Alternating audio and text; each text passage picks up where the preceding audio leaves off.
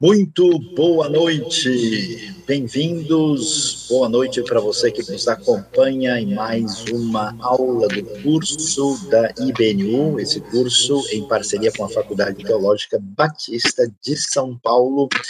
Você já é convidado a se inscrever no nosso canal, dar o seu joinha, curtir, e também divulgar, compartilhar para que mais conhecimento bíblico chegue a muitas pessoas. E o nosso boa tarde para aqueles que estão antes do nosso fuso aqui do Brasil, alguns na América Latina, América do Norte, também boa madrugada e bom dia. Sei que já temos gente da Austrália, do outro lado do mundo, sejam bem-vindos e que Deus nos abençoe hoje no nosso estudo especial do livro de Salmos. Estamos na nossa penúltima aula desse curso especial da IBNU e hoje, mais uma vez, teremos aqui conosco também a professora Suzy Lee, que vai falar uh, sobre os Salmos.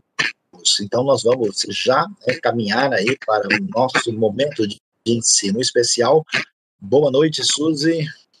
Boa noite, Sayão. Boa noite a todos. Sejam muito bem-vindos a mais uma aula de Salmos, né?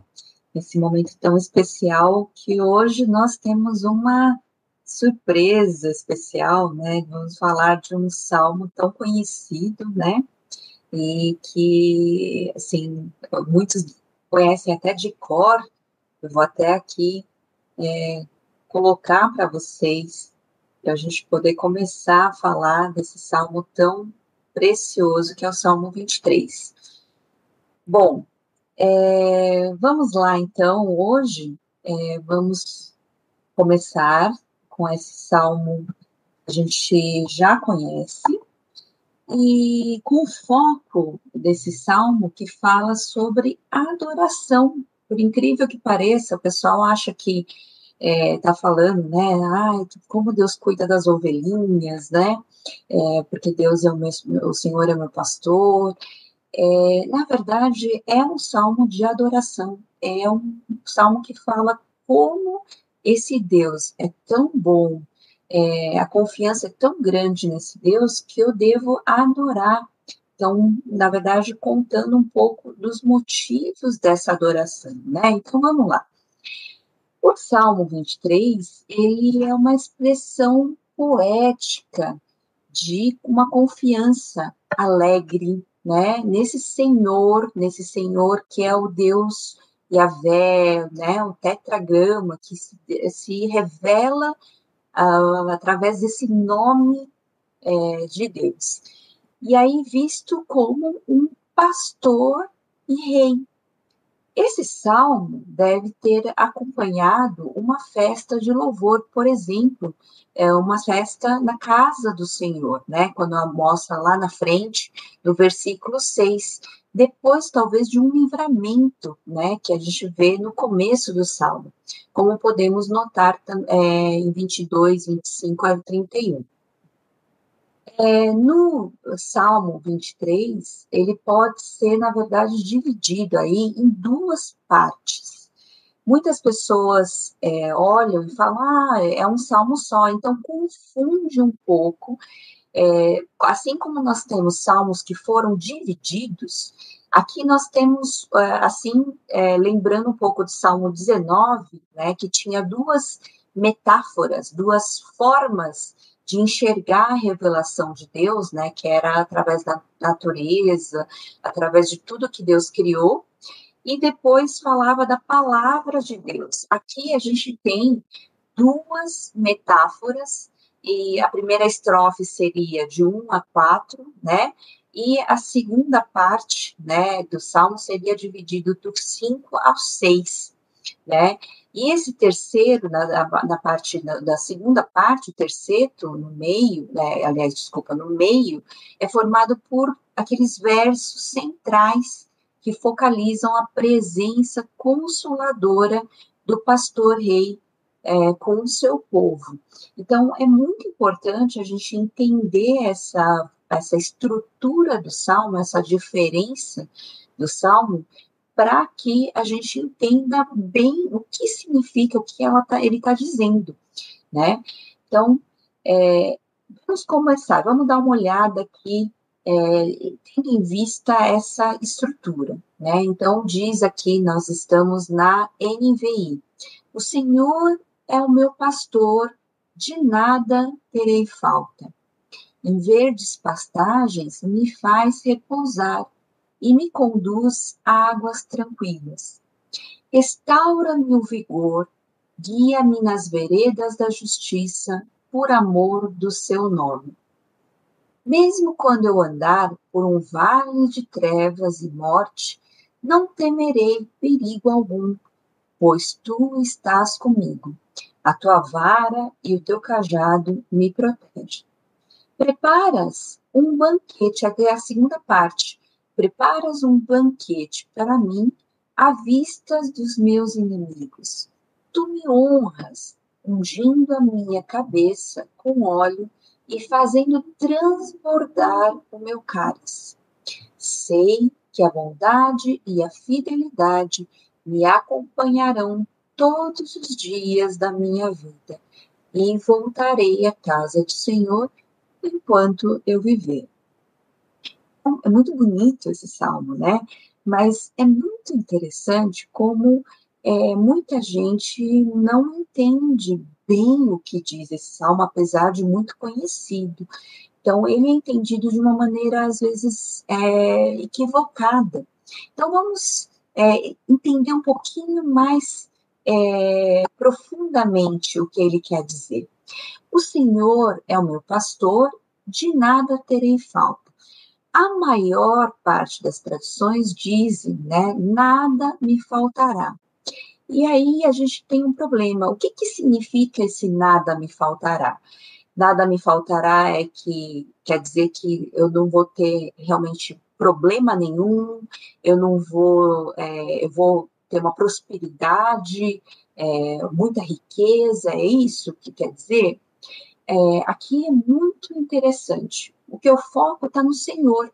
Esse Senhor aí em caixa alta é o nome de Deus, aquele que ele se revelou, aquele que é, é, continuamente, né? É aquele que nós conhecemos como eu sou, mas é aquele que continua sendo sempre, é aquele que é, é, se revelou lá no Sinai, né?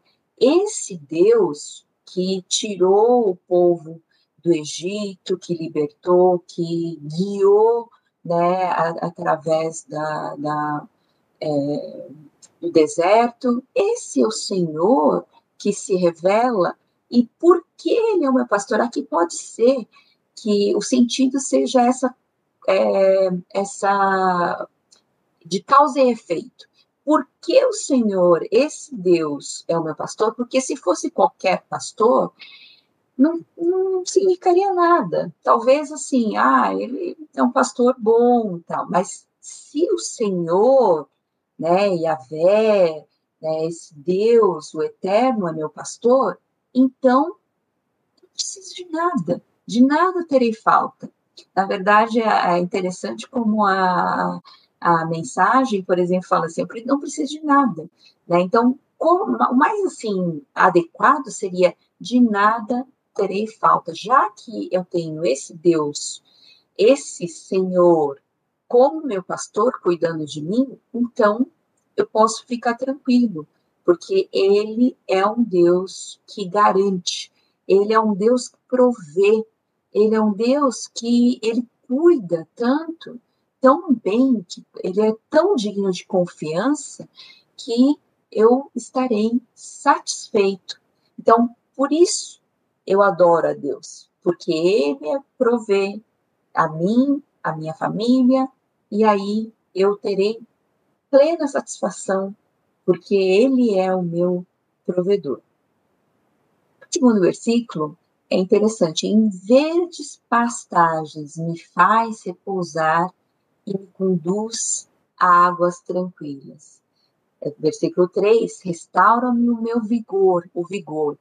E aí, é, aqui, como a gente está falando da ovelha, né? É, a gente fala da ovelha como assim, né? E o que, que a gente está falando? É, por exemplo, no versículo 3, muitos falam, muitas versões trazem refrigera a minha alma. Né? Mas assim, como assim refrigera a alma da ovelha, né? É, em vez de pastagem a gente entende, só que a gente não entende tão bem se a gente não lembrar dessa é, desse, de, desse cenário aqui que está atrás de mim, que é o deserto. Se a gente lembrar que onde ele está, é, onde ele é, o, a referência que ele tem é esse lugar árido, é esse lugar super seco, onde a água e pastagem não faz tanto sentido assim. Então, ele está dizendo: esse Deus a quem é, eu estou falando, eu estou falando que eu adoro, é esse Deus que é capaz de me satisfazer de me levar a verdes pastagens. Então lá eu consigo repousar, porque esse Deus garante isso, né? E me conduz a águas tranquilas. Como assim num lugar tão tão árido, tão seco, eu tenho águas tranquilas? águas onde eu tenho um descanso, onde eu consigo ter esse, me saciar dessas águas e descansar ao lado delas. Então, esse Deus é possível, ele garante. E por que tranquilas? Porque provavelmente você está andando no deserto, não é nada tranquilo. Lá é um lugar perigoso. Então, como é que é, um pastor pode guiar, pode cuidar de uma, da melhor forma? Seria assim o, o nível top da, da, do pastor. Então, esse pastor, ele consegue levar a lugares onde eu consigo descansar plenamente, porque ele me dá esse equilíbrio, esse, esse lugar de descanso, porque ele garante tudo isso, eu tenho tranquilidade, eu consigo descansar plenamente. E aí, essa questão do refrigerar a minha alma, como assim é, vai refrigerar a alma de um, uma ovelha. Então, o que, que seria essa alma, o nefesh, né? Então, aqui, nefesh, essa palavrinha, pode se referir a fôlego. É, eu estou ofegante por ter caminhado muito, por ter, né, é, andado tanto tempo sem tomar água, né, sem é, mas esse Deus, esse Senhor, ele faz o quê? Ele restaura quando eu estou super cansado. É, até faz sentido que vem na frente. Ele leva pastagens, né? A águas tranquilas, e tudo isso faz o quê? Traz um refrigério, que significa, na verdade, restaurar o meu fôlego, o meu vigor, né? Eu fico é, recarregado de bateria. Então, nesse sentido, ele é o meu equilíbrio emocional, aquele que quando eu estou cansado, ele me traz descanso, ele me traz um uh, renovo, né? Uma restauração, tanto física quanto emocional. Então, ele é capaz disso. Por isso, eu posso adorar a Deus, eu sou capaz de adorar esse Deus, porque Ele é tudo isso, Ele me faz tudo isso, Ele me proporciona tudo isso. E aí diz: guia-me nas veredas da justiça, veredas, caminhos né, de justiça, por amor do seu nome. O que significaria? Será que essa justiça é ética, é moral? Lembrando que a gente está falando da ovelha e do seu pastor. Nós não podemos sair dessa, dessa metáfora. O que seria, então, guiar, guiar né, um, um Deus, um pastor que conduz a sua ovelha por veredas de justiça ou da justiça?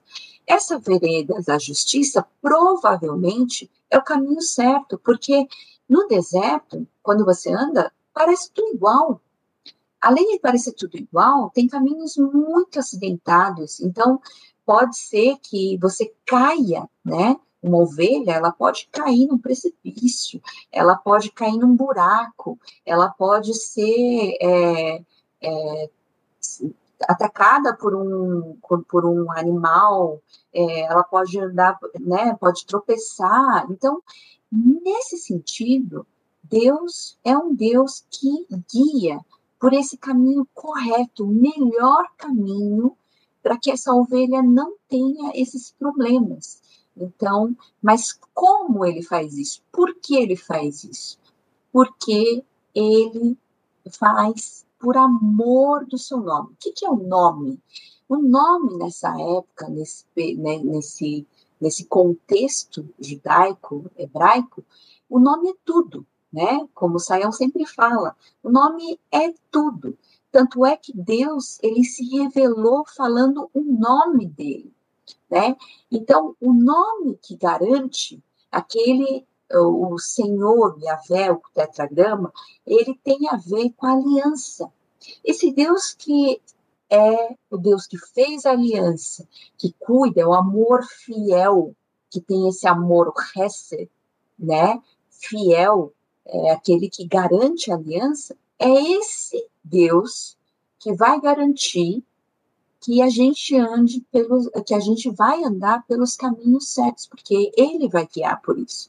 Então, por que que eu adoro a Deus? Por que que eu posso adorar esse Deus? Porque Ele dirige a minha vida, porque Ele me guia, me auxilia, me direciona a fazer as escolhas certas, a caminhar pelo caminho certo, a direcionar, é, Ele a direciona pelo caminho certo.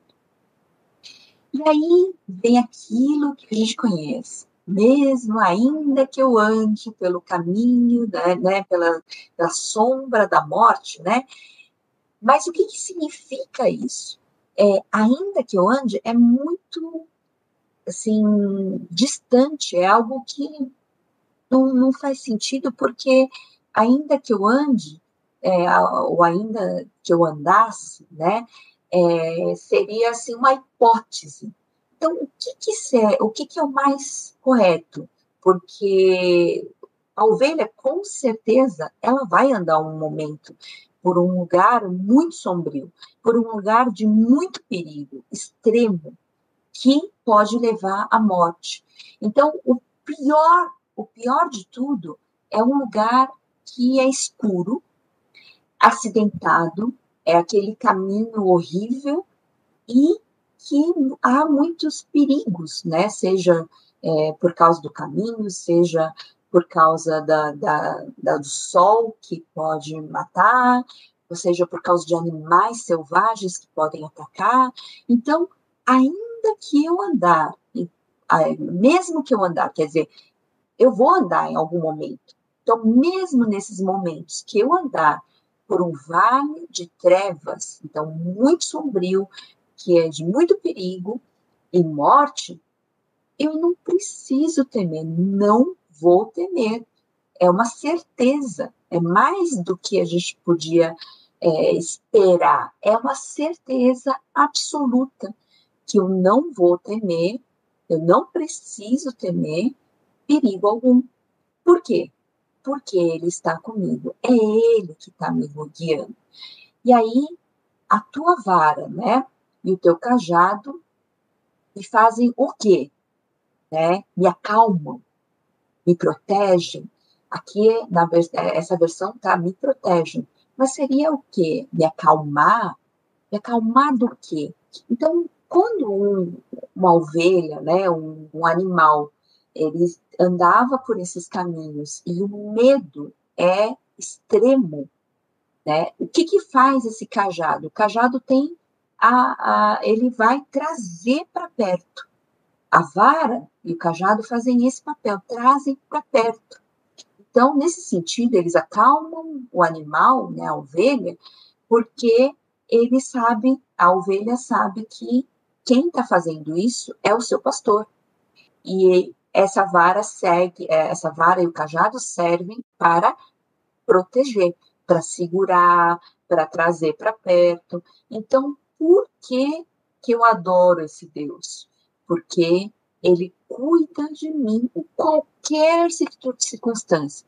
Por pior que seja, eu não vou temer, eu tenho essa garantia, essa certeza absoluta, porque ele me protege. E aí, tem um momento aqui que é, a certeza de proteção agora passa para um outro momento, completamente diferente, uma outra metáfora. E aí mudou tudo. Mas o que, que é agora essa metáfora? Essa metáfora é interessante, porque até agora, Deus é aquele Deus que garante o sustento, a proteção, o cuidado, ele conduz, ele é um Deus maravilhoso, mas que está ligado tudo às questões assim, é, sim, emocionais, mas no sentido de preenchimento, de satisfazer alguma coisa que é uma necessidade, né? Agora muda completamente, não é uma ovelha, não é o seu pastor, mas é um, é um ambiente, sim, muito bonito.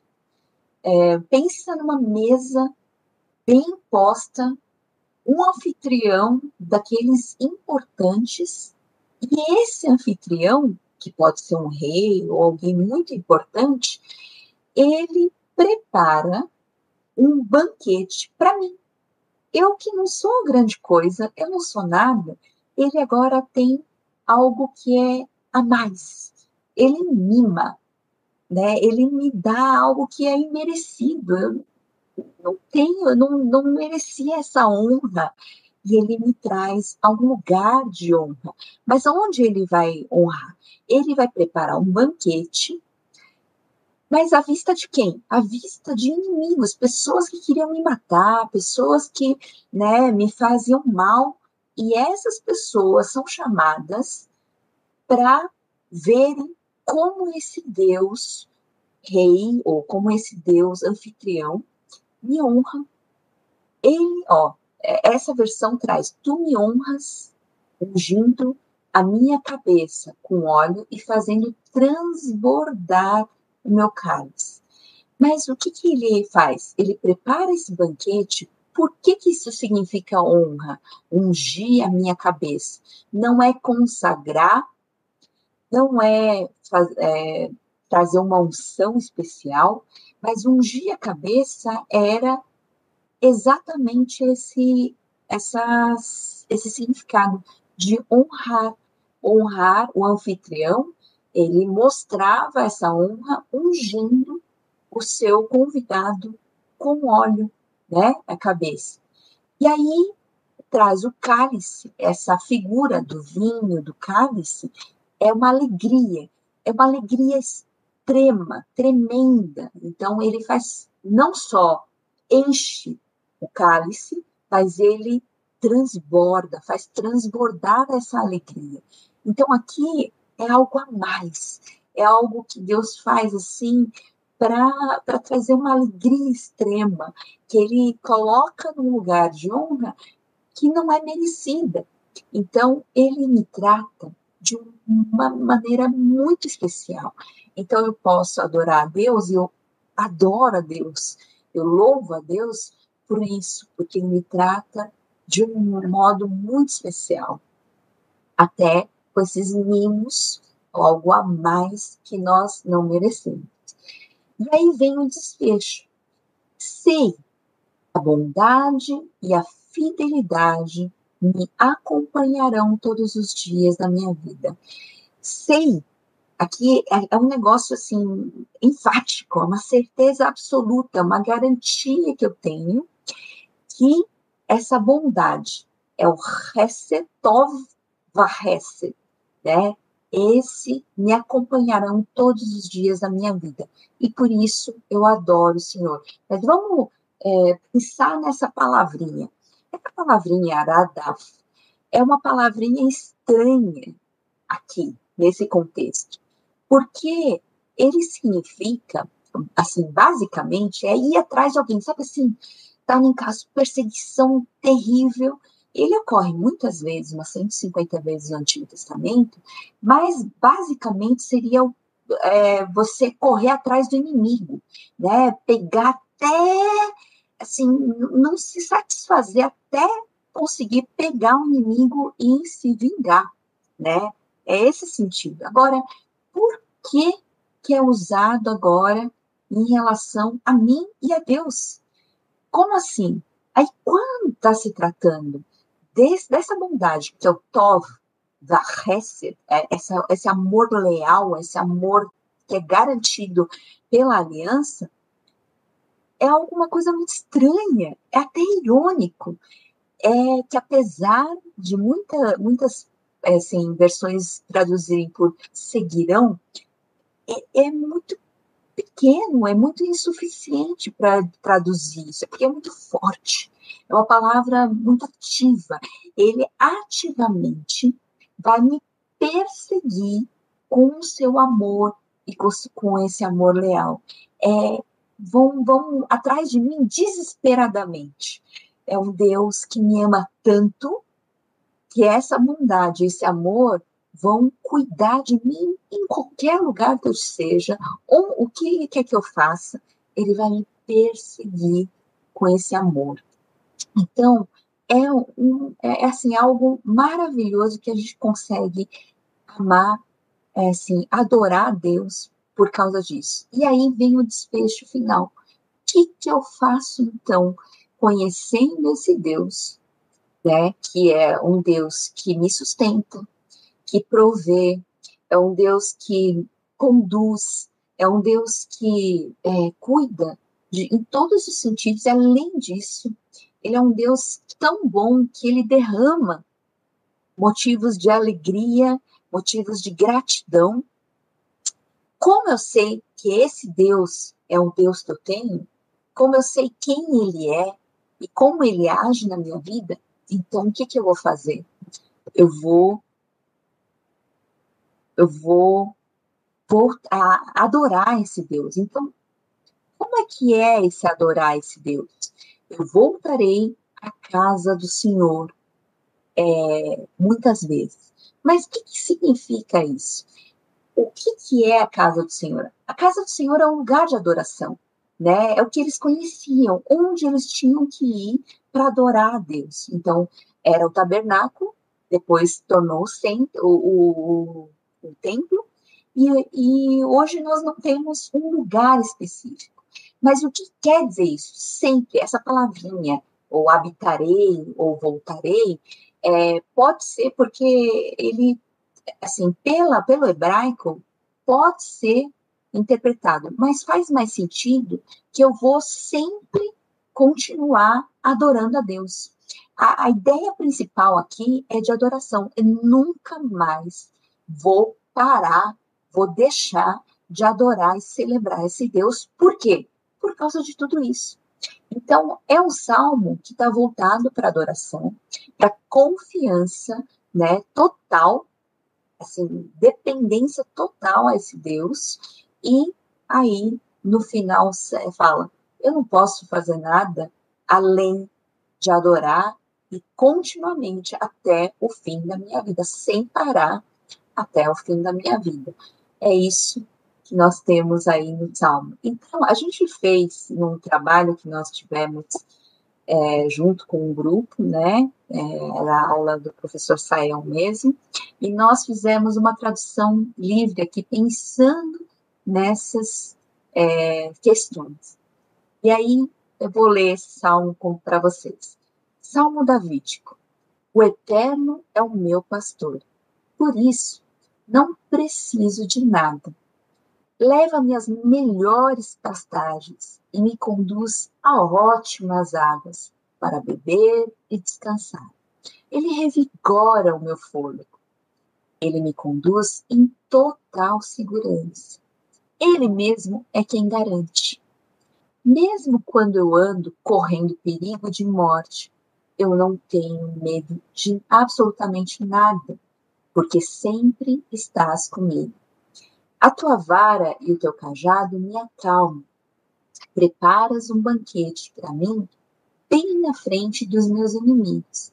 e me honras, ungindo a minha cabeça com óleo, além de fazer a minha taça transbordar. Eu tenho certeza que a tua bondade, teu amor leal vão me perseguir todos os dias da minha vida. Ah, eu vou adorar o Eterno enquanto eu viver. Amém. Então, esse, esse é o Salmo 23. Espero que faça muita diferença, né? Quando vocês lerem as próximas vezes. Não é, Sayão? Exatamente, Suzy, muito obrigado. Salmo 23, muito especial, né? Falando desse cuidado extraordinário da parte de Deus. E já que a gente já caminhou bastante aí por esse salmo tão emblemático e especial.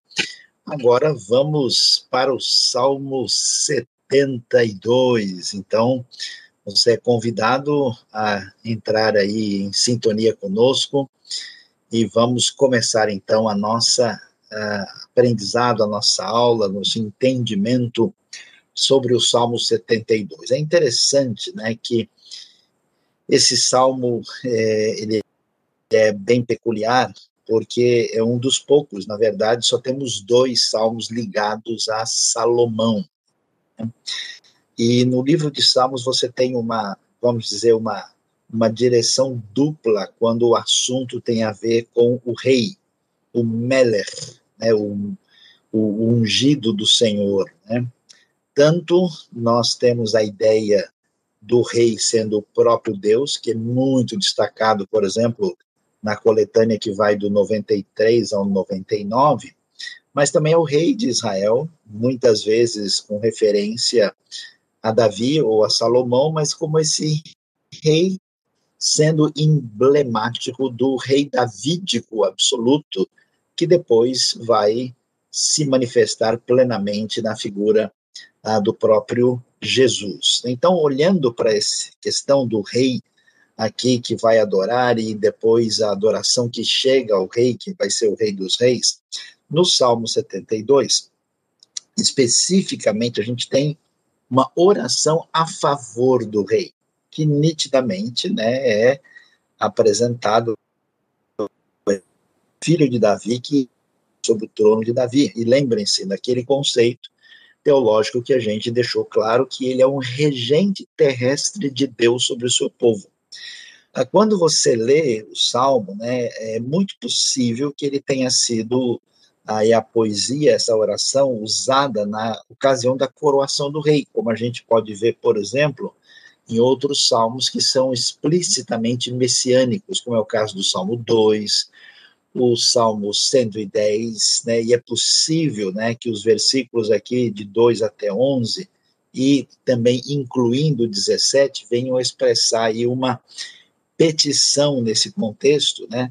Ah, e aí, como a gente vê, ah, está implícito que está envolvido aí orações dentro desse contexto do salmo. Então vamos prosseguir para ver, né, o sentido mais específico que a gente vai encontrar aí. O salmo vai mostrar para a gente, é bem curioso, né, o desejo da nação, no caso dos israelitas, de que o reinado do rei seja caracterizado ah, mostrando os desdobramentos, as consequências daquilo que foi ah, capacitação dada por Deus ao rei que é o seu servo. Então veja que é um salmo falando meio de governo, né, que tem a ver com a expectativa do que que o rei deve ser, já que ele deve demonstrar justiça e retidão que seriam as virtudes decorrentes dessa perspectiva da realeza, que nesse caso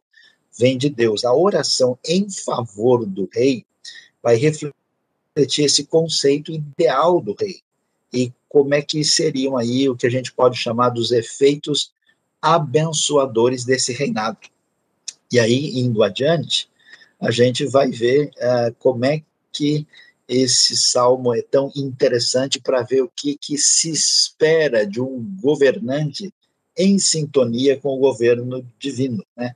A tradição judaica posterior, né, trabalhando, estudando esse salmo, vai, claro, observar uma conexão direta com a figura daquele rei que é o rei final, o Messias, né? já que o reinado de Salomão e Davi deveriam ser uma espécie de protótipo, né, de referência que aponta na direção do rei davídico final. Né? A igreja primitiva também enxergou o Salmo 72 dessa maneira. Né? É importante observar que o desfecho dos Salmos três versículos finais, a gente vai olhar lá, não pertence exatamente ao mesmo tema que se desdobra no Salmo, que é a oração em favor do rei. Então, caminhando, a gente vai ver o Salmo explicitamente é um salmo salomônico, né? Esse juntamente com 127. Aí, da mesma maneira como a gente tem, né, aquele Le David, tem Le Shlomo, né? talvez um salmo dele mesmo, escrito ou para ele, né? e até mesmo as duas hipóteses poderiam até estar em jogo de alguma maneira. Né? Mas não há dúvida de que também uh, isso, em função da dinastia davídica, né? nós vamos ver que, particularmente, inicialmente em Israel e depois, claro, em Judá, no Reino do Sul, esse salmo é usado como oração a favor dos reis davídicos posteriores, gente como Ezequias, como Josias, como a gente conhece no relato histórico que temos nas escrituras, né? E prosseguindo, a gente vai ver a, o contexto do salmo propriamente dito. Veja que coisa interessante. É curioso porque a gente pensando num salmo salomônico, né, a gente talvez não imaginasse que alguém precisasse orar por Salomão, talvez especialmente fazer o tipo de pedido que aparece ali, a não ser que a gente entenda o significado teológico desse reino e sua relação com o povo e com aquilo que envolve a ideia importante do domínio e do reino divino. Olha o que, que ele pede. Reveste da tua justiça o rei, ó Deus, e o filho do rei da tua retidão, para que ele julgue com retidão e com justiça os teus que sofrem opressão. Que os montes tragam prosperidade, com destaque aí ao povo, e as colinas o fruto da justiça. Defenda ele os oprimidos entre o povo e liberte os filhos dos pobres, esmague ele o opressor que, que a gente vê na sequência? Vamos observar como esse salmo né, destaca né, claramente essa ideia de que o rei tem uma função que envolve justiça. É muito impressionante isso, né? E que ele tem a função de ah, lidar com a questão daqueles que estão numa situação de opressão. E observe o detalhe, né, como o, o texto vai mostrar para gente que a oração que se faz é, em favor do rei, aí a gente começa a entender um pouquinho mais o que está envolvido aí no cenário, né? Que ele perdure como o sol e como a lua por todas as gerações. Né? Tá vendo a ideia de que esse reino, esse governo divino, é, que você deve ver na figura do rei algo que tem que permanecer. Ele seja como a chuva sobre uma lavoura ceifada, como aguaceiros que regam a terra. Ah, floresçam os justos nos, justos nos dias do rei e haja grande prosperidade enquanto durar a lua. Vamos adiante e a gente vai ver a sequência do texto, observando né, que a mensagem bíblica não é uma mensagem é, que se estabelece de uma maneira em que a gente reduz a espiritualidade a uma mera ideia psicológica ou de bem-estar individual, né? porque o conceito é que o afastamento ligado àquilo que significa a queda do homem, seu distanciamento de Deus, envolve uma ruptura com aquilo que tem a ver com o domínio divino. Então, o significado da aliança que Deus vai fazer com Davi e Salomão ah, é como se Deus entrasse nesse projeto humano para recuperar esse domínio e esse poder. E isso se inicia a partir daí. E o auge dessa monarquia, vamos dizer, é, que é um protótipo da referência futura, se vê exatamente nessa época de ouro da monarquia de Israel. E aí nós vemos os elementos que devem fazer parte desse reinado e que devem ser tão importantes. Ele deve garantir prosperidade para o povo. Interessante, no mundo antigo, naquele contexto dos grandes dominadores, o povo, a maior parte do povo é escravo, né? Aí você vê uma oração em favor do rei, que ele traga justiça, que ele se preocupe com o oprimido, que ele alimente os pobres, que ele traga prosperidade para o povo, aí você vê essa dimensão e que esse reino seja um reino que vai durar para sempre. Aí a gente vai entendendo né, o, a, o amadurecimento dessa expectativa messiânica ligada a um governo futuro e como isso é tão poderoso e gritante na época dos profetas e como a, o desejo e a oração e a expressão disso como referência ideal aparece com força aí. Olha que interessante o que vai dizer o texto na sequência. Governe ele de mar a mar. Isso é muito impressionante. Né? Você pode até perguntar que é, é né, será que estamos pensando somente no contexto aí, porque você sabe que a terra de Israel, ali pertinho, eles conhecem o que? O mar Mediterrâneo, né, na parte uh, ocidental, o mar Vermelho ao sul, né, particularmente ali na região do Sinai, é, na região de Eilat, aquilo que é chamado de mar também, que é o Mar Morto, ao norte temos ali o Mar da Galileia, mas pode ser que a coisa tenha mais amplitude do que isso, porque Prates até os confins da terra. Quer dizer, a expectativa que o rei de justiça que se estabelece como rei davídico em Israel, que isso seja algo que tenha um desdobramento para além das dimensões simplesmente israelitas. Inclinem-se diante dele as tribos do deserto e os seus inimigos lambam o pó. Quer dizer, as tribos do deserto, os outros povos minoritários na região vão reconhecer que ele é rei, e claro,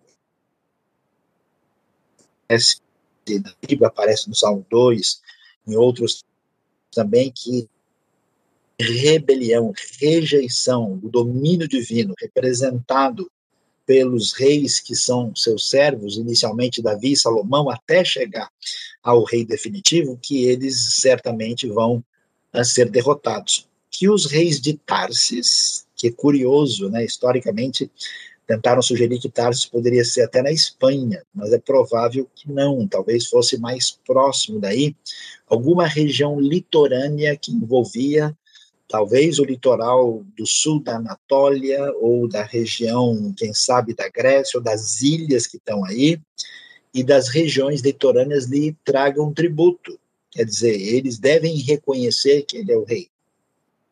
Os reis de Sabá e de Sebá, indo para a região do sul da Península Arábica, que eles venham e lhe ofereçam presentes. Incline-se diante dele todos os reis e sirvam-no todas as nações. É muito interessante ver como o Salmo deixa claro né, que o poderio completo pertence àquele que é, de fato, o rei dos reis e que vai é, exercer essa autoridade de maneira completa e absoluta, num caminho em que o conhecimento particular uh, que o povo tinha em relação a Deus, como Deus que tem aliança com Israel, se estende numa dimensão cada vez mais universal. Vamos prosseguir e ver mais aí do Salmo agora, uh, observando né, o que ele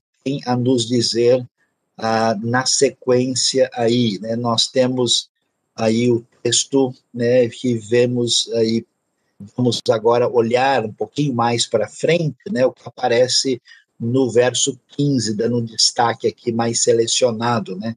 Diz o texto: Tem o rei vida longa. Olha que coisa interessante. Receba ele o ouro de Sabá, também no sul, né? A gente não imagina essa questão, né? Parece fora de propósito, né? Como assim você vai orar para que Salomão receba o ouro de Sabá? Lembra da rainha de Sabá, toda a história que está envolvida? Mas a ideia é que não é simplesmente um reino ligado a ele, mas aquilo que tem significado nessa questão da aliança e os seus desdobramentos. Que se ore por ele continuamente. Muito interessante, todo dia se invoque pensam sobre ele. Isso é algo que chama atenção, porque no mundo antigo, o rei é uma divindade, né? A gente não ora por ele, a gente ora para ele. O Deus, o rei é uma divindade que é, é recebe todo tipo de tributo que só pertence a um ser fora do eixo humano, né? E aqui não, é o, rei aparece como alguém que é dependente de Deus, que precisa de oração e deve se invocar bênção sobre ele, porque esse rei que deve ter vida longa, esse rei que é esperança de justiça, de libertação de opressão e que tenha um governo em sintonia com a retomada do domínio divino. E nesse ambiente é interessante isso, a gente não, não para para pensar, né? Mas a Bíblia traz para nós uma cosmovisão que se preocupa com o bem-estar da administração da criação. É um pano de fundo para se pensar de maneira econômica e ecológica. Por isso, a palavra shalom, por exemplo, que a gente entende como paz, ela significa também segurança e também significa prosperidade. E olha o que se pensa no, no Salmo: haja fartura de trigo por toda a terra. Olha a beleza da poesia, né? Ondulando no alto dos montes, floresçam os seus frutos como os do Líbano. É interessante isso, porque você vai falar de uma coisa bonita em especial e usa o exemplo como de uma terra estrangeira. Lembrando que o Líbano, terra dos antigos fenícios, que sempre foram aliados de Salomão, né, a dinastia do famoso Irão, é, Hiram, é, que trouxe madeira, inclusive, para construir o templo. E é interessante que aquela região do Líbano é uma terra fértil, muito bonita, né? O Líbano durante muito tempo foi chamado de o jardim do Oriente Médio, né? E de fato é uma terra muito especial. E cresçam as cidades como as plantas no campo nessa oração especial em favor do rei. E aí, na sequência, o que que nós vemos aí no Salmo 72, de acordo com o que o texto nos apresenta aí depois, né? Nós vemos aí, permaneça para sempre o seu nome. Olha que coisa curiosa, né? Aí você começa a observar como esse texto ele tem um elemento que vai além. Né? É, não se pensa meramente naquilo que envolve o rei Salomão como alguém que tem um desdobramento dessa magnitude. Né? dure a sua fama enquanto o sol brilhar. A gente vê né, como é que o, o desdobramento do salmo caminha nessa direção é, de uma amplitude que ultrapassa os limites da figura do rei enquanto rei. E aí a gente chega, olha que coisa interessante, porque sejam abençoadas todas as nações por meio dele, que elas o chamem bendito. Aí você evoca isso lá atrás, né? Você está pensando em Salomão está ligado à aliança davídica, que tem conexão com a aliança que Deus faz com Abraão. O chamado de Abraão é que por meio dele todas as nações, todos os povos da terra deveriam ser abençoados por meio dele. É, e aqui a gente vê isso sendo encaixado na figura do é, rei, né, propriamente dito. E nesse sentido, a, a gente vai ver o desdobramento que isso tem nesse crescimento teológico na direção dessa conexão da monarquia israelita se desdobrando naquilo que vai ser o reino messiânico na sequência. E aí ele vem terminar o salmo, e é interessante a gente ver, tá vendo? Os três últimos versículos, eles fecham, né, não só o salmo 72, como a gente pode observar, diz o texto, Bendito seja o Senhor Deus, o Deus de Israel, o único que realiza feitos maravilhosos. E ele apresenta uma poesia diretamente de louvor e adoração, né? Uh, falando, né? O bendito Baruch, né? Uh, Hashem Elohim, Elohei Israel, né? Bendito seja o Senhor Deus, o Deus de Israel, o único que faz coisas extraordinárias. Bendito seja o seu glorioso nome para sempre. Encha-se a toda a terra da sua glória. Amém. Amém. Mostrando que esse desdobramento do que Deus está fazendo envolve esse elemento apoteótico da sua glória enchendo toda a terra. E aí aparece no finzinho, né, algo meio estranho, né, que você lê e fala, peraí, o que aconteceu? Encerram-se aqui as orações de Davi, filho de Jessé. Você veja até que aqui ah, o texto aparece separado no verso 20, né, ah, quando ah, tem um, pula-se uma linha, porque esse versículo fecha o ah, livro de Salmos, o segundo livro, que vai do capítulo 42 até o Salmo 72. E aí a gente vê, né, que, é, embora o Salmo seja salomônico, o verso 20 fecha a coletânea, que é a segunda coletânea que aparece aí nesse cenário, conforme a gente pode observar com clareza. Mas vamos caminhar um pouquinho mais para ver aí o entendimento daquilo que não se pode perder, recapitulando o que o Salmo está querendo nos ensinar com bastante clareza. O que, que vemos? Salomão aparece porque ele é o rei mais sábio e poderoso de Israel. Tem um, toda uma razão de ser, né? ele é o auge dessa monarquia extraordinária que a gente vai é, observar aí com bastante atenção. Né?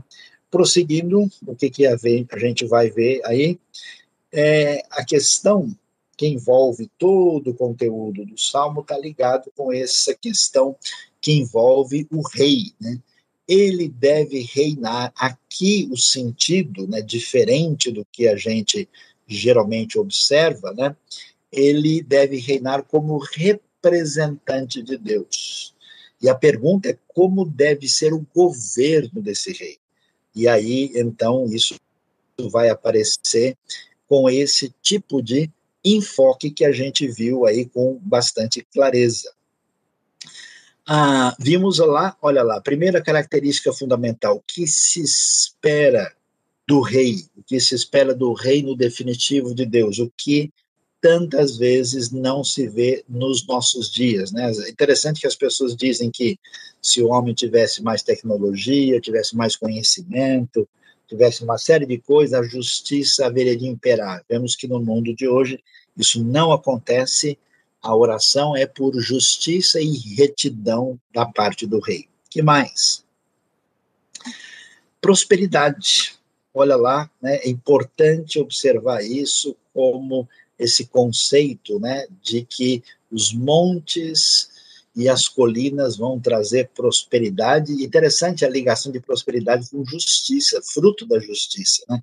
para que haja bem para todos. Né? A fonte daquilo que envolve uma sociedade próspera está ligada à sua relação com o tipo de governo que Deus deseja. E indo mais adiante, olha que coisa, defender os oprimidos entre o povo, liberte os filhos dos pobres. Aliás, a gente é, não leu todos, porque o salmo é meio grande, né? Tem alguns textos, por exemplo, um pouquinho mais para frente, ah, que diz o seguinte, né, no verso 12, por exemplo, pois ele liberta os pobres que pedem socorro, os oprimidos que não têm quem os ajude, ele se compadece dos fracos e dos pobres e os salva da morte, ele os resgata da opressão, da violência, pois aos seus olhos a vida deles é preciosa, ou seja, que coisa impressionante, está falando do reinado do rei mais poderoso, mais rico, que inclusive cometeu uma série de equívocos em relação a isso, a oração é que, no mundo que diz hoje se preocupar com os necessitados, né? E é impressionante porque quanto mais o povo, na, na realidade de hoje, tem esse discurso, menos a gente vê de fato uma solução efetiva para quem vive assim. É impressionante como o texto bíblico é mais do que atual e poderoso nesse sentido. Na sequência, perpetuidade. Qual é o problema de qualquer coisa que a gente vê? É que, por mais interessante, significativo e aparentemente valioso, aquilo tem vida curta.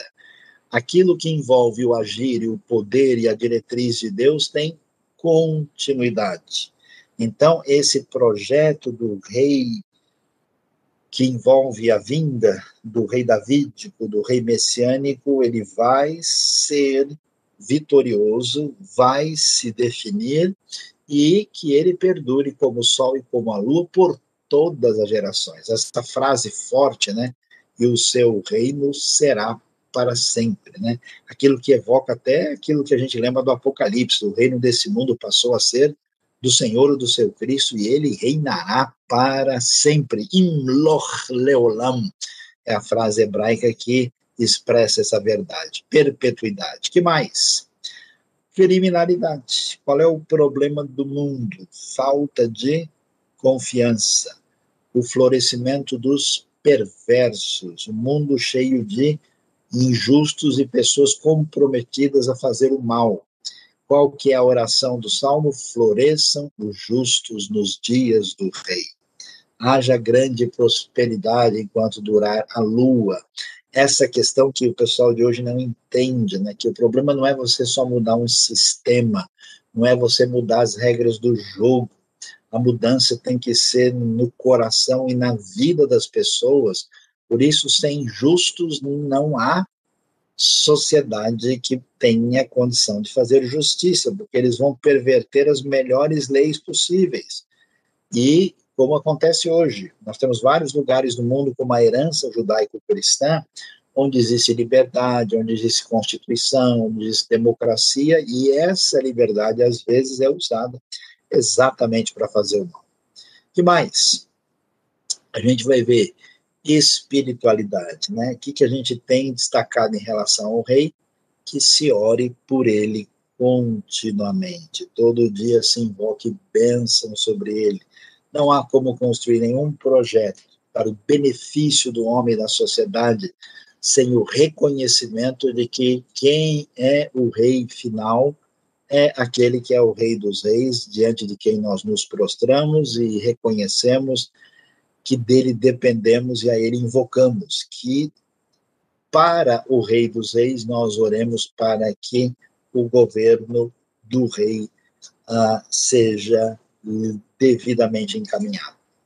E, finalmente, olha que coisa interessante, né? O benefício concreto. Interessante que a Bíblia fala, lembra, né? Os, os humildes, os mansos herdarão a terra. A gente tem, às vezes, um evangelho muito distante, muito platonizado, né? A ideia da redenção divina vai atingir todas as coisas. Por isso, a gente vê que o conceito bíblico é que a bênção atinge tudo e a oração pelo rei envolve fartura de trigo por toda a terra. Jesus, quando fez a sua cerimônia de comunhão com os seus discípulos, comeu com eles e disse que na sua volta nós haveremos de comer e beber com ele novamente é um elemento muito significativo e aqui essa bênção se volta para a agricultura. E que mais podemos ver? A grande, grande desfecho extraordinário, maravilhoso, bênção para as nações. Aquilo que envolvia Israel envolvia uma nação com um chamado sacerdotal para fazer diferença no mundo. Sejam abençoadas todas as nações por meio dele, que elas o chamem bendito. O pecado de Israel foi ir atrás dos deuses das nações. Quando o rei reinar plenamente, as nações alcançarão a bênção que veio a elas por meio da revelação dada a Israel. O rei tinha essa finalidade, isso de certa forma, nos tempos de Davi e Salomão, as nações reconheciam que a bênção que estava sobre Israel era por causa do Deus único que havia feito diferença na história daquele povo. E assim, o que aqui a gente chega, né? A gente chega na visão completa. É impressionante. O rei haverá de governar de mar a mar, desde os limites últimos, lá naquele tempo do rio Eufrates até os confins da terra, porque é um reino completo que vai chegar à sua plenitude quando os, o Rei dos Reis se tornar plenamente vitorioso no projeto de Deus. E assim, o que, que a gente, conclui na sequência?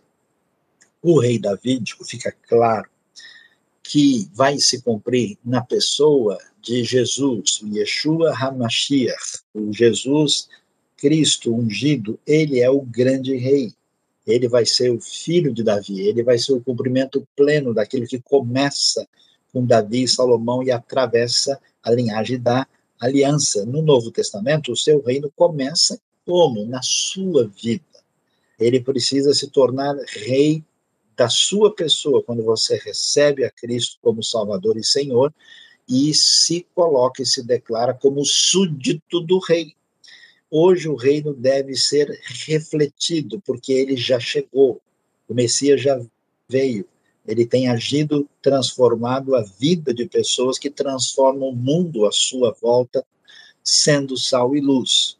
E vai chegar o momento que o reino vai chegar definitivamente. Ele reinará no futuro para sempre e seremos parte do reino completo e por isso é que nós temos esperança. E assim como esse salmo é colocado no cântico, né, no livro dos cânticos, no ambiente de adoração para ser utilizado no tempo, a gente pode dizer que adorar com essa expectativa do rei com o seu triunfo final, adorar é viver e anunciar o reino, conforme nós vemos na teologia dos Salmos, que desemboca no Novo Testamento para proclamar Jesus, o Rei dos Reis. E assim nós é, fechamos o entendimento né, daquilo que envolve essa teologia especial é, do reino messiânica do Salmo 72, aí depois do conforto e da tranquilidade do 23, né, a gente entrou nessa uh, nesse caminho mais forte do rei vencedor do Salmo 72 e os dois ligados à importância da adoração. Então, vamos lá, professora Suzy, como é que aí temos perguntas, temos questões interessantes, os nossos alunos estão ligados aí, temos algumas coisas para considerarmos, a turma está aí, estou vendo gente de vários lugares aí em sintonia com a gente. Vamos lá, pessoal, podem mandar as suas perguntas. Já temos uma pergunta, Sayão. É, como já falamos hoje, né, do Salmo 23, a fé que temos em Deus é uma resposta à sua bondade? É isso mesmo? Você pode comentar um pouco, explicar um pouco sobre essa questão? Olha, no Salmo 23, com certeza, né, aquilo que você mesmo ah, explicou e apresentou, que o salmista descobre, né? O que que é o Tov Vahesed, né? O que que é essa bondade e esse amor incondicional, que no salmo, na verdade, não é tanto nem a fé, mas a adoração, o culto prestado vem daí. Mas é verdade, sim, né, que a fé envolve uma ação consciente, uma ação não mecânica, não fatalista da pessoa quando adora e, e, busca e se envolve com Deus, mas com certeza a fé verdadeira é motivada ao descobrir o Deus da aliança com o seu amor extraordinário que nos atinge e nos alcança. Amém. É, tem uma outra pergunta, Sayão, que é a questão da justiça de Deus. Essa justiça de Deus chega para todos? É, a começar pela sua igreja? É, é, isso é uma realidade ou como é que funciona? Então, a justiça divina, ela está muito uh, ligada a dois elementos, né? Um é que Deus, sendo justo, é um Deus que se ira, e a ira é a reprovação divina diante de toda maldade e pecado, e ao mesmo tempo o fato de Deus ser, vamos dizer, o, o grande líder maior do tribunal do universo, né? Então ele é que decide onde está o erro e o acerto com todos os detalhes, conhecendo todas as intenções. A questão, José, é que se Deus for decretar justiça agora, nesse momento, em qualquer situação, a, a gente realmente vai ter uma situação muito complicada. Então a Bíblia fala que Deus tem paciência, Deus tem uma coisa chamada, no hebraico, né, de um nariz muito comprido, né, que quer dizer longanimidade, que Deus espera muito, né? E por isso, é, a justiça de Deus, sim, a Bíblia diz que ela começa pela casa de Deus, é verdade. E isso já é uma realidade desde os tempos bíblicos, quando pessoas, né? A gente mal começou, por exemplo, a, a expressão maior da aliança de Deus com o povo no Monte Sinai, em seguida o sumo sacerdote vai lá fazer o bezerro de ouro e convidar o pessoal para ir para a farra, né? A gente mal iniciou o sacerdócio lá em Levítico capítulo 8 e 9, capítulo 10, os filhos de Arão, Nadab e Abiú morreram porque trazem fogo profano diante do Senhor. Então, essa realidade, né? No Novo Testamento tem Ananias e Safira, a gente tem, a justiça começa assim, e a gente pode ver isso. Eu vejo muitos lugares do mundo onde uma cristandade se envolveu com um caminho muito desconectado com os ensinos de Jesus e dos apóstolos, e a gente pode observar que as coisas se complicaram aí de uma maneira muito forte, né? E, no entanto, Deus, na sua bondade, parece aguardar e dar oportunidade, né, como ele fez até com Caim, para a pessoa se arrepender e voltar atrás para entrar em sintonia com o Senhor. Amém. É, agora, essa questão Seba, Sabá, né? O que, que seria essa região ou povo que se refere, né? Que você falou hoje? E Sabá, é, ainda é uma hipótese ou trata-se realmente do, do povo, né? Etíope, lá no norte da África? Então, geralmente, é, a região da Etiópia é mais identificada na Bíblia como Cush, mesmo que nem todo Cush seja Etiópia, em muitos casos é, né? Uma coisa é bom a gente entender que aquilo que a gente chama às vezes de Etiópia, de Egito, hoje não é exatamente idêntico o lugar do que, que era, dependendo da época da história. Agora, a região de Sabá e Sebá está próximo à região do, digamos assim, do chifre da África. Hoje ali nós temos a Somália, né, temos Djibouti, que não é um país muito conhecido, né, um antigo território do Afars e Issas, naquela região ali. Ah, uma parte daquilo seria Etiópia e também Eritreia, né? E mesmo a Etiópia tem lugares e povos distintos, alguns falam amárico, outros falam tigre, que é uma língua, né?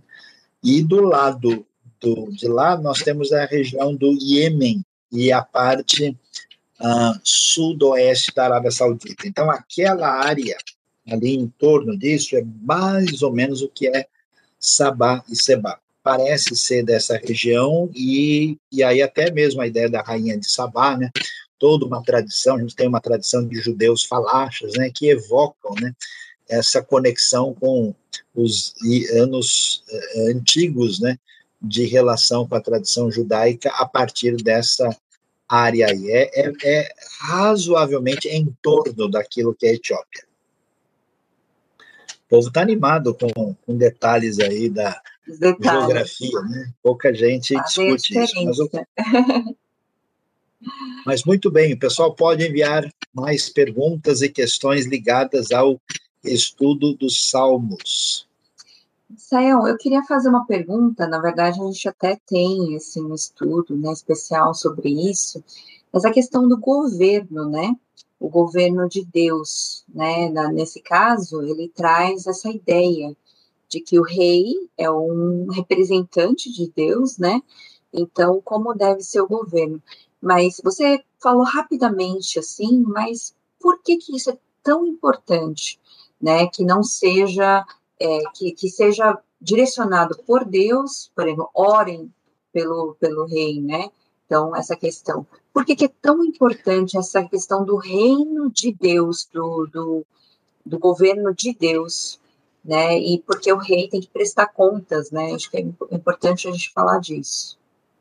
Olha, Suzy, a ideia da Bíblia, né, desde o começo, é, quando Deus cria o ser humano, é, o cria dentro de um eixo de responsabilidade que envolve a ideia de governo, né? Então, o homem e a mulher, primeiro casal, são criados com a responsabilidade de submeter a criação ao domínio divino, que é uma ideia fundamental de governo. Com o pecado e o afastamento de Deus, o que, que acontece? O homem não governa mais em nome de Deus, o homem governa no lugar de Deus. E esse domínio dos homens pecadores é responsável por uma série de civilizações onde você vê uma tirania, uma postura de um líder que se coloca como divino e é, é ditador e explora e destrói o povo. Então Deus vai agir de uma maneira no contexto da sua é, revelação a Israel. Então, assim, quando Deus se revela ao povo, ele se revela no conflito com um desses deuses humanos, que é o faraó. E aí ele vai repreender isso, e quando ele dá a sua lei a Israel, ele vai dizer coisas importantes. Primeiro, só ele é o Senhor, ninguém mais é. Nenhum ser humano pode é, tentar ter um governo com base naquilo que significa uma espécie de pretensão divina. E Deus vai dizer uma coisa muito curiosa, que é a base da nossa ideia de constituição, que é a raiz de uma sociedade democrática. Ele vai dizer, olha, o rei também tem que obedecer lei. Imagina, no mundo antigo era ridículo. O rei é a razão da lei. A vontade do rei, o rei não gostou do fulano, vai lá e manda cortar a perna dele, né? Mas em Deuteronômio 17 fica claro que o rei tem limites e ele tem uma regra de vida a ser obedecida que vem daquele que reina de fato. Então, nenhum rei tem domínio absoluto. Ele deve reinar sob Deus e reinar de uma maneira que os princípios divinos, que tem a ver com a relação do homem com Deus e entre os seres humanos, entre os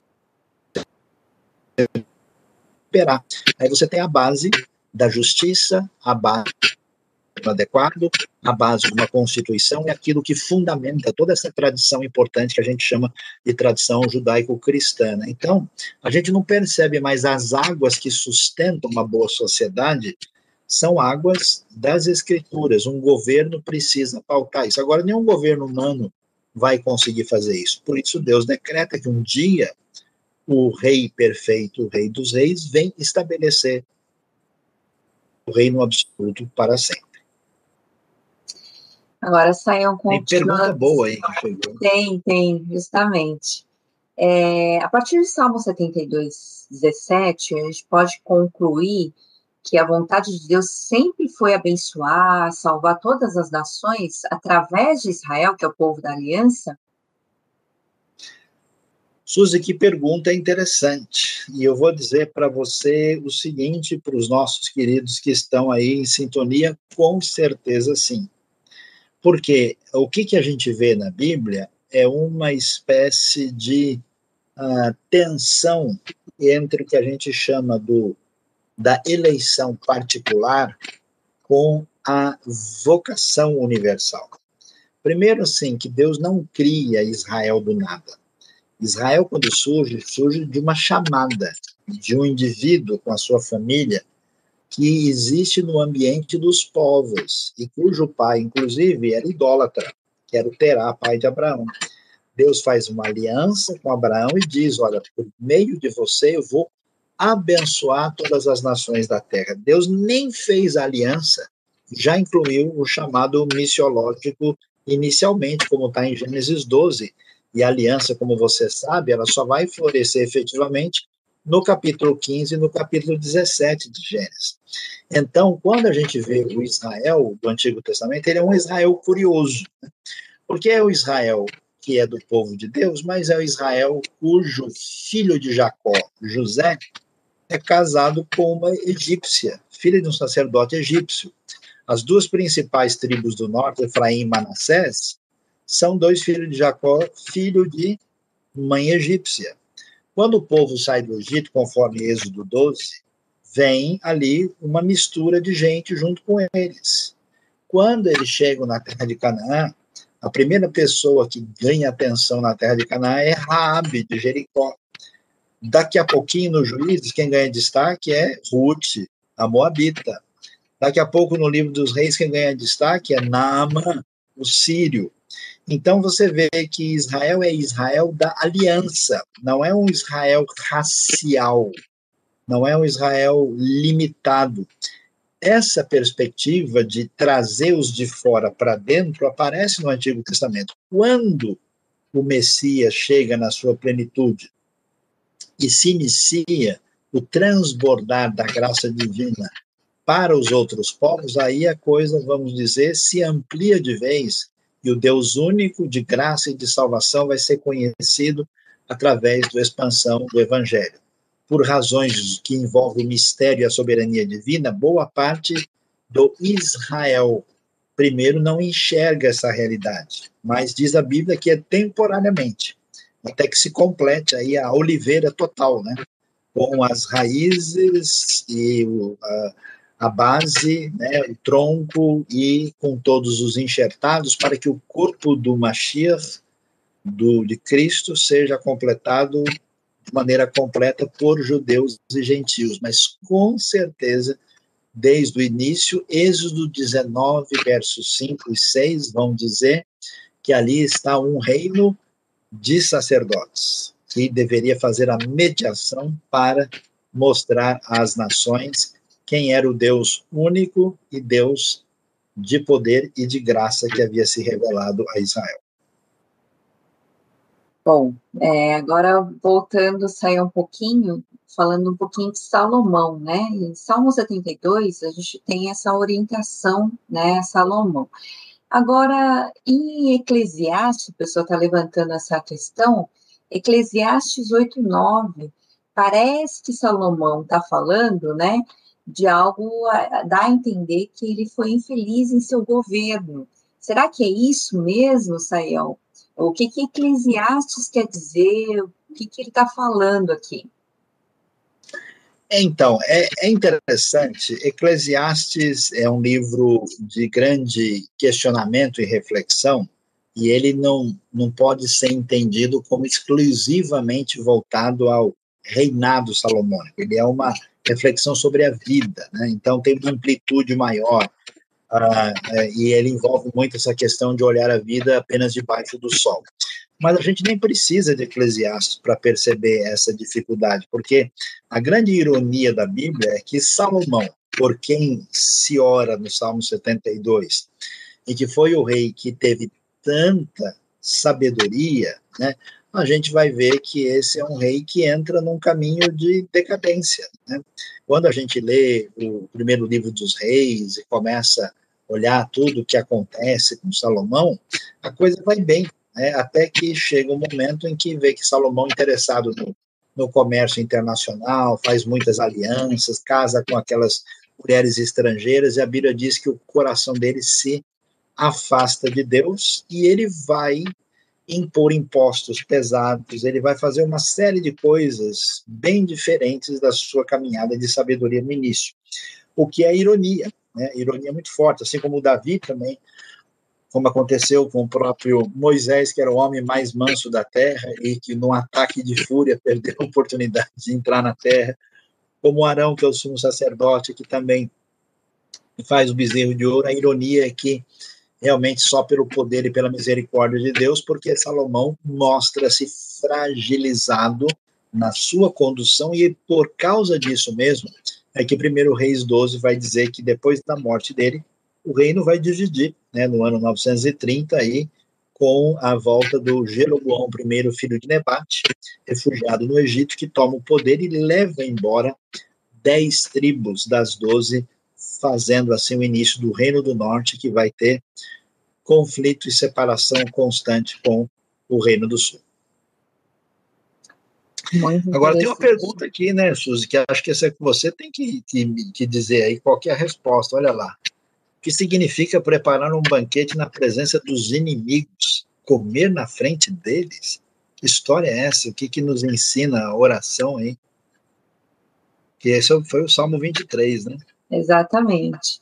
É, uma, tem uma pergunta até anterior, né? Mas a gente já falou ali na, na hora de explicar o salmo que ungir a cabeça com óleo, esse, esse momento né, do banquete e ungir a cabeça com óleo, é a questão de honrar mesmo. Então, é algo que Deus está fazendo a mais, mas era, um, é, era, uma, era uma forma que o anfitrião, uma pessoa importante, tinha de fazer com o seu convidado. Quando era um convidado de honra, ele fazia exatamente isso, ele ungia a cabeça dessa pessoa, desse convidado, com óleo. Então, isso significa honra.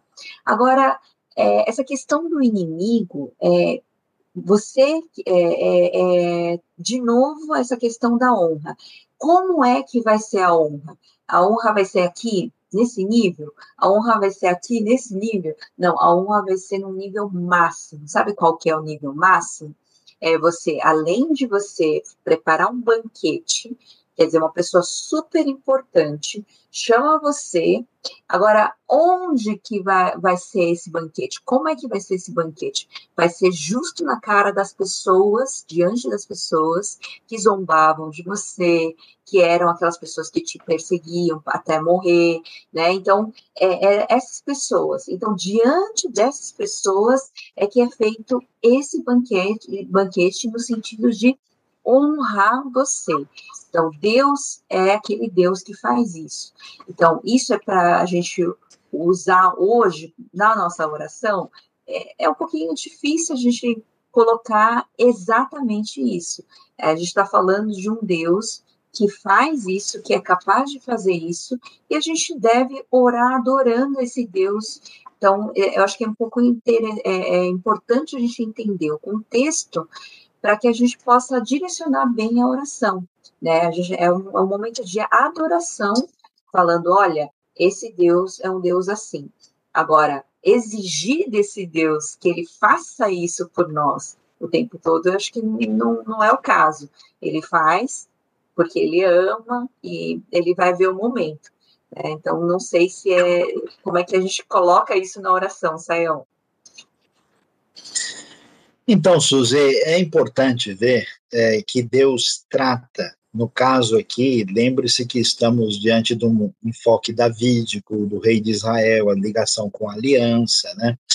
E a ideia é que a pessoa vai ter a satisfação de ver que todos aqueles que quiseram destruí-lo maldosamente, ele não precisa ter vingança, nem odiar ou rejeitar porque Deus cuida disso. Então, uma coisa que a gente precisa fazer é aprender a liberar o coração para não guardar ressentimento nem desejar o mal para ninguém. Então, o que ele diz, olha, quando os meus inimigos, inimigo aqui o cara que quer matar você, é, tiverem nessa situação, Deus vai é, me servir né, na churrascaria na frente deles. Então eu posso ficar tranquilo. Agora, no Novo Testamento, a gente tem, vamos dizer assim, uma ampliação do que, que é bênção, né? No, no, livro de Salmos, você tem ainda um conceito muito básico, essencial de bênção, que é aquilo que a gente recebe. Mas no Novo Testamento é uma honra sofrer pelo próprio Senhor, né? não é uma ideia só de eu. Então eu não preciso pensar dessa maneira que hoje eu teria que, que né, comemorar, pelo contrário, a gente tem que dar um salto 2.0, né? Jesus dizia o que? Pai, perdoa, porque eles não sabem o que fazem diante dos inimigos atrozes que o alcançaram, né, que o atingiram. Então, esse sentido, a coisa tem uma amplitude maior, né? Inclusive, Suzy, eu estou vendo aqui, né, que a pessoa pergunta qual é a verdadeira é, sentido de as brasas amontoadas sobre a cabeça, né? Então, aqui tem uma conexão interessante, porque isso aí vai ser, vai ser retomado lá em Romanos, né, para dizer para a gente não buscar. Quando a gente não busca a vingança, a gente de fato está confirmando que a gente acredita que Deus existe, que Ele é poderoso e que Ele é bom. Quando a gente não acredita em Deus, o que a gente faz? A gente fica com raiva e vai lá e desce a mão, porque a gente sabe que a única justiça mesmo está com a gente. A gente se sente na posição de juiz e tenta resolver a coisa no braço. Né? Ah, e aí a postura é nunca, como cristão, buscar vingança pessoal.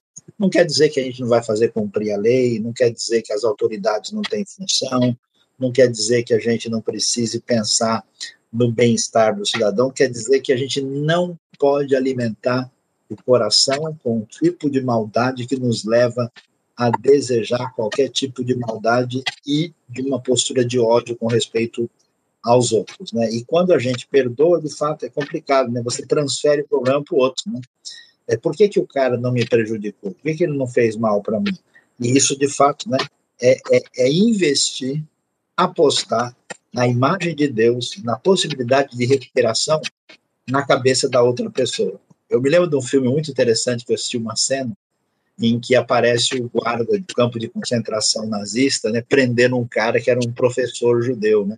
E o cara tá seguindo as coisas. Aí o professor começa a fazer perguntas para ele que mexem com a, a, questão pessoal dele, mexe com a, com a ética, né? E ele começa a sentir aquilo lá dentro, porque o cara, por mais que esteja mal direcionado, continua sendo um ser humano. Né? Então, não esquenta a cabeça, não, porque não é assim que a coisa vai se resolver.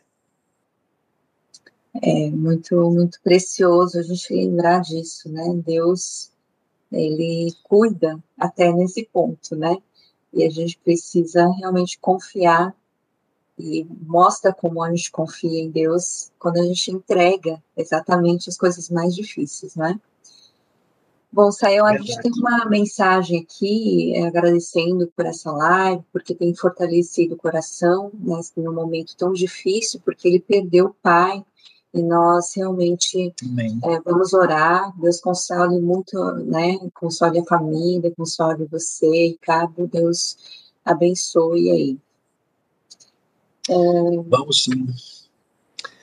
Uma última perguntinha aí, Suzy, para a gente terminar, vamos orar, né? O, o Ebenésio perguntou sobre pedir e dar as nações por herança, essa é a oração em favor do Messias.